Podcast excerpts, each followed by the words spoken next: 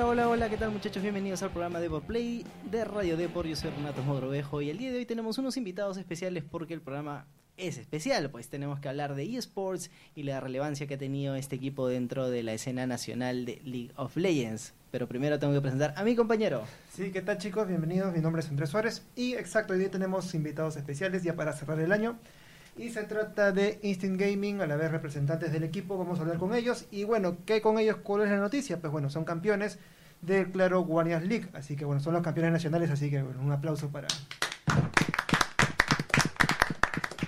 Eh, bueno, vamos a hacerle un pequeño resumen antes de presentarlos. Es que Instinct Gaming llegó al torneo Apertura y muy, muy jóvenes.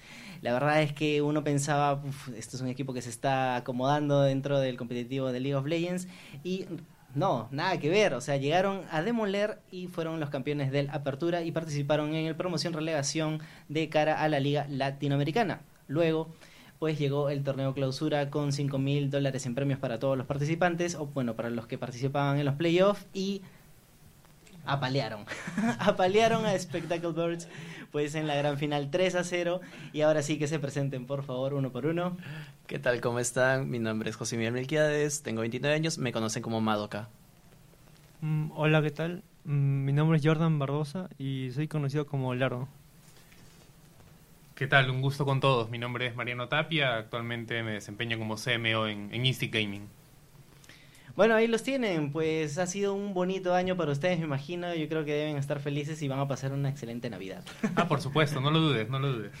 Con los actuales bicampeones, realmente lo que esperamos es que este 2020 repitamos el plato. Eh, nuestra meta realmente es llegar a la Liga Latinoamericana y posteriormente al Mundial. Bueno, comentarles que este eSport, que es Claro Guardians League, llega gracias a Claro, a El Comercio, eh, la Liga de Videojuegos Profesional y bueno, por supuesto los sponsors que tiene, Old Spice y...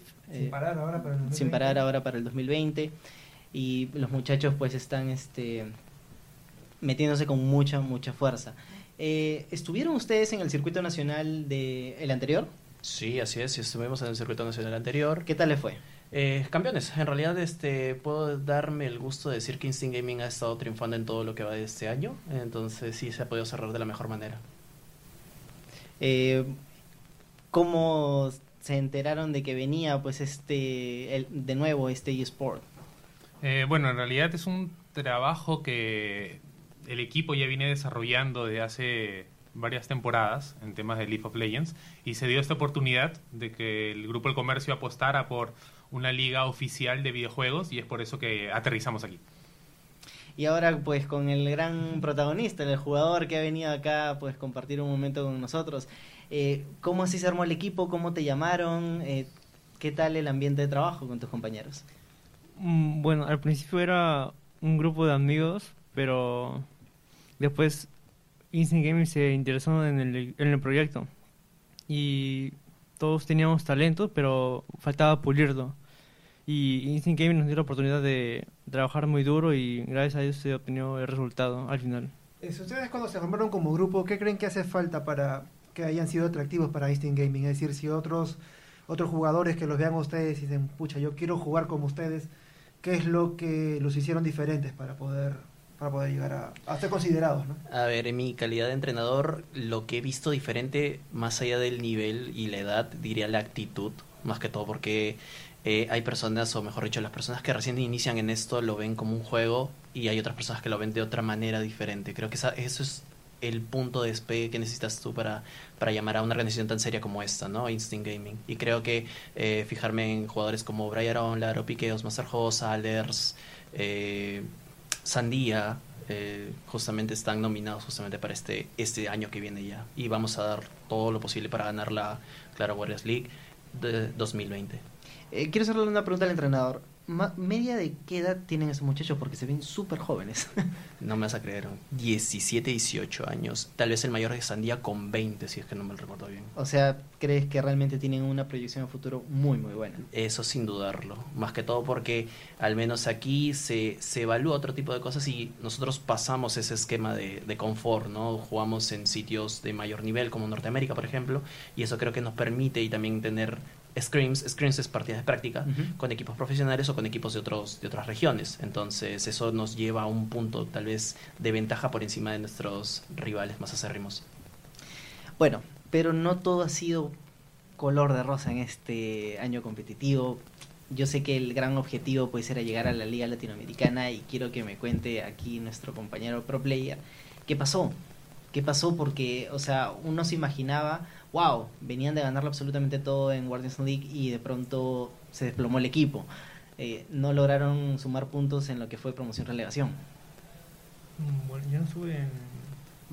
Ah, Bueno, en, ese trayecto, ok, yo tampoco pertenecía a Princeton Gaming, estaba otra escuadra eh, con algunos jugadores de, que cerraron. Lo que sucede, me imaginaré, fue que así como el carácter de la juventud, también pega mucho el tema de los nervios, ¿no? Creo que los chicos no han estado preparados para soportar al menos 10.000 o 20.000 viewers. Tengo entendido que era la transmisión 5.000, creo, mientras que era también un peso sobre encima, ¿no? También el llevar, ser, ser los, los segundos representantes en mucho tiempo a una liga profesional. Creo que también ha pesado eso. ¿Ustedes creen que también les pasó eh, una mala pasada el tema de que las demás ligas competitivas ya venían con muchas horas de práctica y claro, Guardian, claro Guardians League fue como que de las últimas en, en sumarse porque realmente hemos tenido dos, apertura y clausura, pero ya en la segunda mitad del año, o sea, como que muy apurado. Eh, a ver, eso sí es... eh, no, no creo que haya enfatizado tanto o había una diferencia. Como le dije en su momento, yo vengo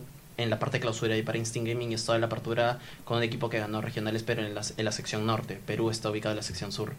Eh, considero que ha habido diferencia, no, no ha habido ninguna diferencia. Yo creo que fue más que todo un tema, más que todo de preparación emocional nada más, y porque el nivel y hasta el día de hoy sí lo sigo afirmando que creo que mis muchachos eh, pueden dar cara a cualquier equipo a nivel de LVPs. Listo. Ahora, ahora sí vamos a clausura. Vamos. han cerrado un gran, gran año. Yo- quizás este, yo creo que este equipo nuevo, este rostro nuevo se estaba acomodando, pero lograron pues la- la- el objetivo a medio plazo, que es pasar a los playoffs. Y el gran objetivo, pues por supuesto, era vencer a Spectacle Doors. ¿Cuál fue la diferencia entre los torneos en los que no, como que mm, ahí no, no, no podían ganar la Spectacle Doors y luego en la final pues destruyeron? ¿Cuál, cuál- qué, pasó? Mm, Bueno, al principio tuvimos muchos problemas de lag, mm, colegio, algunos tenían clases, no podían asistir a las scrims y como que en un punto se quebró todo y necesitamos un aire nuevo y ahí llegó Madoka y como que todos nos pusimos a tryhardear, o sea, ponerle más ganas y con Madoka que nos dio un aire nuevo, mm, todos pudimos mejorar mucho más de lo que ya estábamos en el juego. Listo. O sea, ha sido, yo creo que Madoka el punto de quiebre del equipo y que en la final pues se demostró, ¿no? ¿Se esperaban un 3 a 0? ¿Un 2 a 1 quizás? Eh, ¿Un 3 a 1? Es interesante cuando todo el mundo me pregunta eso porque hasta el día de hoy todo el mundo me dice que iba a ser el clásico, ¿no? El clásico dicho de Terwolf, ¿no? 3-0 y para su casa. Eh, yo siendo honesto, nunca esperé un 3-0, tampoco un 3-1. Un Me 3-2. esperaba un 3-2, sí. ¿Por qué? Eh, primero, el factor emocional y segundo también qué tanto estaba el mental de ambos de ambos cuadros. O sea, considero que el mental ha sido muy importante para que nosotros podamos so- sobrellevar la partida muy bien. Y arrancamos mejor, o sea, arrancamos ganando. Si ponemos a repasar bien, hemos arrancado ganando y después hemos tenido que voltear una serie contra Deliverance. En ese, en ese momento estaba trabajando yo. Que curiosamente, nosotros después de estar en un marcador de 1-2, eh, graciosamente hemos estado demasiado tranquilos, como si estuviéramos ganando. Y al final eso creo que nos permitió voltear el partido y ganar los 3-2, a diferencia de la, de la final que sí fue un 3-0 que se vio cómodo, pero para mí no lo fue porque fue un trabajo previo bien duro. Había presión con toda la gente mirando porque, a ver, les comento que la final fue en Portal Gaming y estábamos nosotros, público, a centímetros de ellos. O sea, estaba, ellos salían del, de, de donde jugaban y estaba ahí nomás la gente. Eh, lo bueno es que, como lo dijo acá mi, mi jugador Laro, eh, era, era un grupo de amigos. Entonces ahí ya creo que hay un tema de confianza y todo lo demás. Entonces yo vine solamente a cambiar el tipo de engranaje o el estilo de entrenamiento previo que tenían. Y al menos yo tengo la, la facultad, o podría decir creo que el mal hábito, vamos a ponerle que yo sí vivo mucho mis partidas. No me importa si sea un, un, juego de 99.9% que lo voy a ganar a cero, yo siempre lo voy a vivir. Porque creo que eso es, esa pasión, es el- las ganas de enseñar o, ganar, mejor dicho, es lo que me lleva a conseguir más, más logros para la, para la escuadra Instinct Gaming. Así que sí, he sentido un poco la presión, bastante diría yo. Perfecto. Bueno, Ah, bueno, quería que el manager acá nos explique cómo es tratar, eh, ya no con estos muchachos que saben del juego y pues están muy comprometidos con el equipo, sino con los padres de familia. Porque, o sea, los jugadores pues los van a dar todo en la cancha, pero los, sí, me imagino que debe haber una preocupación de los padres. ¿Qué están haciendo, ¿qué está haciendo mi hijo? Sí, sí, definitivamente es un pilar que a nivel esports eh, en general se ha descuidado bastante. Eh, hay una comunicación bastante potente para el público, el nicho, los jugadores, pero se ha descuidado el tema de, de los padres. Entonces, por ejemplo, en este caso particular, eh, yo voy a estar viajando a, ¿cómo se llama? Arequipa eh, el fin de semana para conversar con los padres de uno de nuestros jugadores que viene para la temporada 2020, porque están sumamente preocupados por el futuro de su hijo. Entonces, también es responsabilidad de los equipos eh, el hecho de calmar esa- esas, esas ansias, despejar todas esas dudas, saber de que los videojuegos son muy beneficiosos siempre y cuando se sepa dosificar de la manera adecuada. Eso es por un lado. Por otro lado, definitivamente no hay que descuidar el tema de los estudios. Los padres de familia se preocupan mucho por eso. Entonces, eh, los esports bien podrían ser como un deporte más, que al final es un hobby. Recordar que todos los deportistas profesionales tienen una carrera técnica u universitaria muy aparte de destacar en las, este, en las competiciones de deportes regulares. En temas de esports es exactamente lo mismo. Entonces eh, vamos a tener una sesión con los padres de familia, con todos los padres eh, integrantes de- del equipo, para que ellos se sientan tranquilos, que sepan que sus hijos están en una liga profesional, están con gente responsable detrás y de que definitivamente hay un futuro muy prometedor para todos ellos. ¿Cuál es la garantía? ¿Cuál es la, el- La garantía, o sea, lo- ¿cuál es lo que los padres se llevan para decir, ah, bueno, ya... Claro, por ejemplo, lo primero es que estamos hablando de una liga oficial. O sea, no es un torneo privado la cual va a desaparecer en algún momento. Estamos hablando de que es un, un proyecto a muy largo plazo. El segundo es todo el equipo y todo el staff técnico que tenemos detrás. Eh, además de eso, eh, la APDEP, la Asociación Peruana de Deportes Electrónicos y Videojuegos, está apoyando en temas de psicología eh, para los mismos jugadores. De esta manera tratar de potenciar todas sus habilidades. Además de ello, eh, conversando con los padres también hemos llegado a acuerdos con los jugadores para que no descuiden el tema de los estudios. Entonces, al tener todo un equipo detrás eh, que avale y garantiza a los padres que sus hijos están en buenas manos y que van a avanzar tanto en su vida profesional como en su vida académica, yo creo que no hay, no hay, no hay mejor garantía que esa. Lo que es a nivel universitario ya se está dialogando con eso, o sea, si bien son muy jóvenes para estar en el colegio, como que ya los padres saben que el colegio es una fase de transición para la universidad, ¿no? Ujú. A nivel, a nivel de universidad, estudios superiores, ya también ofrecen facilidades por lo que puede ser competiciones, estudios. Hay que recordar que el tema de universidades e institutos son temas privados. O sea, el equipo es un privado, las instituciones educativas son otro privado, depende de las mismas políticas internas que tengan estas instituciones. Eh, sé que hay algunas instituciones que están lanzando sus torneos, por ejemplo, pero no es que haya algo similar a lo que tienen los deportistas regulares, que son lo que te ciert- digo. ciertas becas o facilidades. Esto es porque hay una ley que los apoya. Para temas de eSport no. Es algo mucho más complejo, es algo mucho más difícil que definitivamente se va a estar eh, logrando poco a poco. Es un proyecto a largo plazo que tenemos para que los ciberdeportistas de alguna forma también tengan de alguna forma derechos muy similares a los de un deportista regular. Lo que, algo que ya, ya para acabar la pregunta con los padres es generacionalmente, generacionalmente de qué edad estamos hablando los padres, porque deben ser jóvenes. Mira, eh, hay que entender primero cuál es el rango de la vida profesional de un ciberdeportista, que puede empezar tranquilamente 15, 16 años y terminas justo entre 23 y 24 años. Entonces hablamos de padres que tienen una edad promedio a partir de los 40 años hacia arriba. Que son un poco más Este, fáciles de tratar que con Mm, mis padres, digamos que ya... no fáciles de tratar. Yo creo que la palabra no es fácil de tratar, simplemente es eh, darle esa tranquilidad. ¿Qué es lo que esperan este, que sus hijos desarrollen más adelante? Y recordar que los esports es un hobby. Entonces, como todo hobby, llevarlo con responsabilidad. Y definitivamente no descuidar los estudios, que es al final lo que todo el padre de familia quiere. Ah, yo les iba a preguntar acerca del compromiso de Riot Games o si ustedes han tenido pues conversaciones con Riot Games y qué tan serio lo ven a futuro este esta gran apuesta que están haciendo. Eh, en realidad, quien la LVP es quien está desarrollando, este, ¿cómo se llama? La liga acá en Perú. Eh, Riot Games tiene el, el, digamos, le ha dado la licencia, el aval para que ellos desarrollen. Este, tenemos contacto con Riot Games, eh, pero más que nada para desarrollar temas muy puntuales de participar en ligas privadas, si es que se puede, si no se puede, etcétera, etcétera. Más allá de ello, toda la comunicación es directamente con LVP. Listo. Ahora sí, hablemos de la liga que se viene en el 2020, porque eh, para aquellos que no lo sepan, pues claro, Guardians League eh, no es que abandone, pero Transforma. muta, se transforma en una liga y el- lo que viene a ser circuito nacional, lo que hemos tenido hasta el momento, pues va a servir como una segunda, como una segunda liga, hablo así por el estilo, claro, como la B donde vas a poder subir pues a la liga latinoamericana y tienen la gran noticia ustedes de que Instinct Gaming será parte de los ocho equipos seleccionados para la liga 2020, tanto apertura como clausura, ¿verdad? Entonces, es. entonces no van a bajar a medio año, se van todo el año de largo en es. Van a arrasar igual. O sea, ya son los mismos rivales y los van a estudiar muchísimo. Bueno, en mi caso yo nunca voy a tomar por... Nunca voy a mirar debajo del hombro a alguien.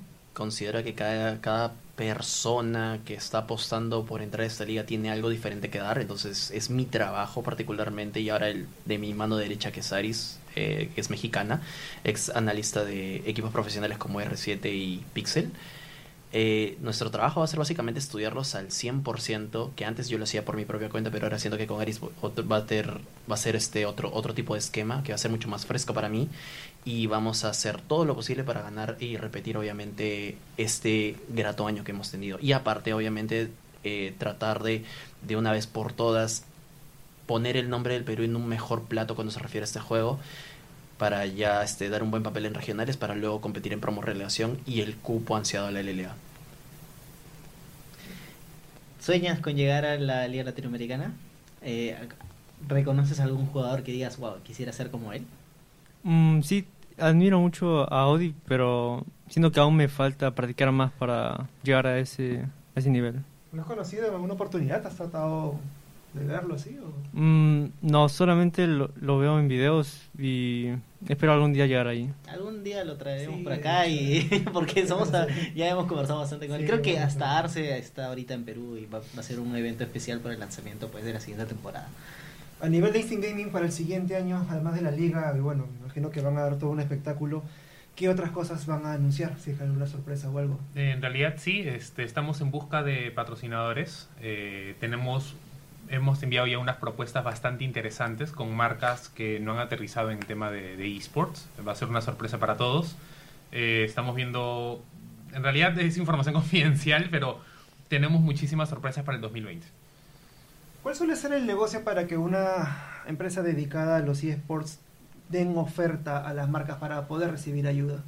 Mm, Es decir, aparte de decir, bueno, va a aparecer tu logo en la camiseta, que es lo más básico, ah, que patroci- siempre, claro, patrocinadores. a ese nivel. o sea, Eh, ¿qué, más pueden, ¿Qué más se ofrece o qué más pueden ofrecer?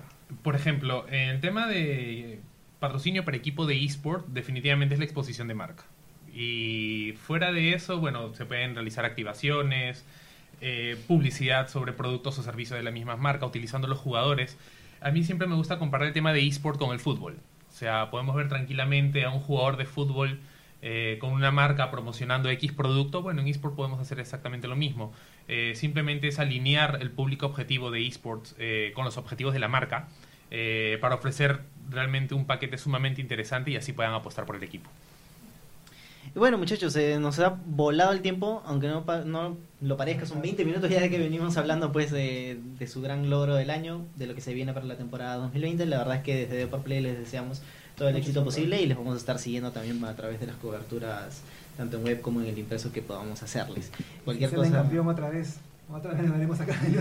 claro. Créeme supuesto. que vamos a hacer todo lo posible para, para repetir el cupo de ser campeones y... Miren, y con tal de que yo, yo ver a un equipo peruano en promoción relegación dándolo todo, a mí ya me llena. ¿no? O sea, lo- como, como, o sea, como hincha me refiero. O sea, lo, es que lo bueno es que hay jugadores ya en la profesional, pero no hay un equipo peruano. El último que, equipo que teníamos ya básicamente desapareció.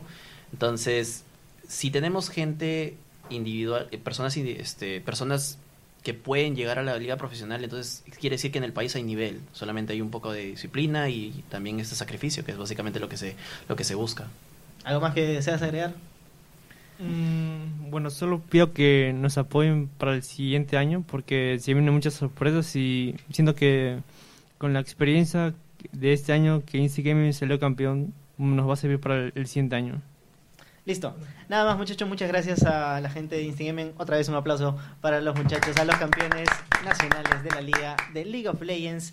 Y nada más, nos escucharán a nosotros la- ya el día de mañana con algún otro tema relacionado a los esports o videojuegos. Recuerden que Deport Play tiene un impreso lunes, miércoles y jueves acerca de esports y videojuegos exclusivamente. Y en la web se pueden enterar de muchas otras cosas más. Exacto. Y bueno, ya eso estoy. Me despido. Muchas gracias a ustedes por haber venido. Y bueno, ustedes por escucharnos. Muchas gracias por la invitación igual. Gracias a ustedes. Gracias. Gracias. Bueno, y mira, mi nombre es ya Andrés Suárez. Yo soy Renato Mogrovejo y chao, chao. Nos vemos. Chao.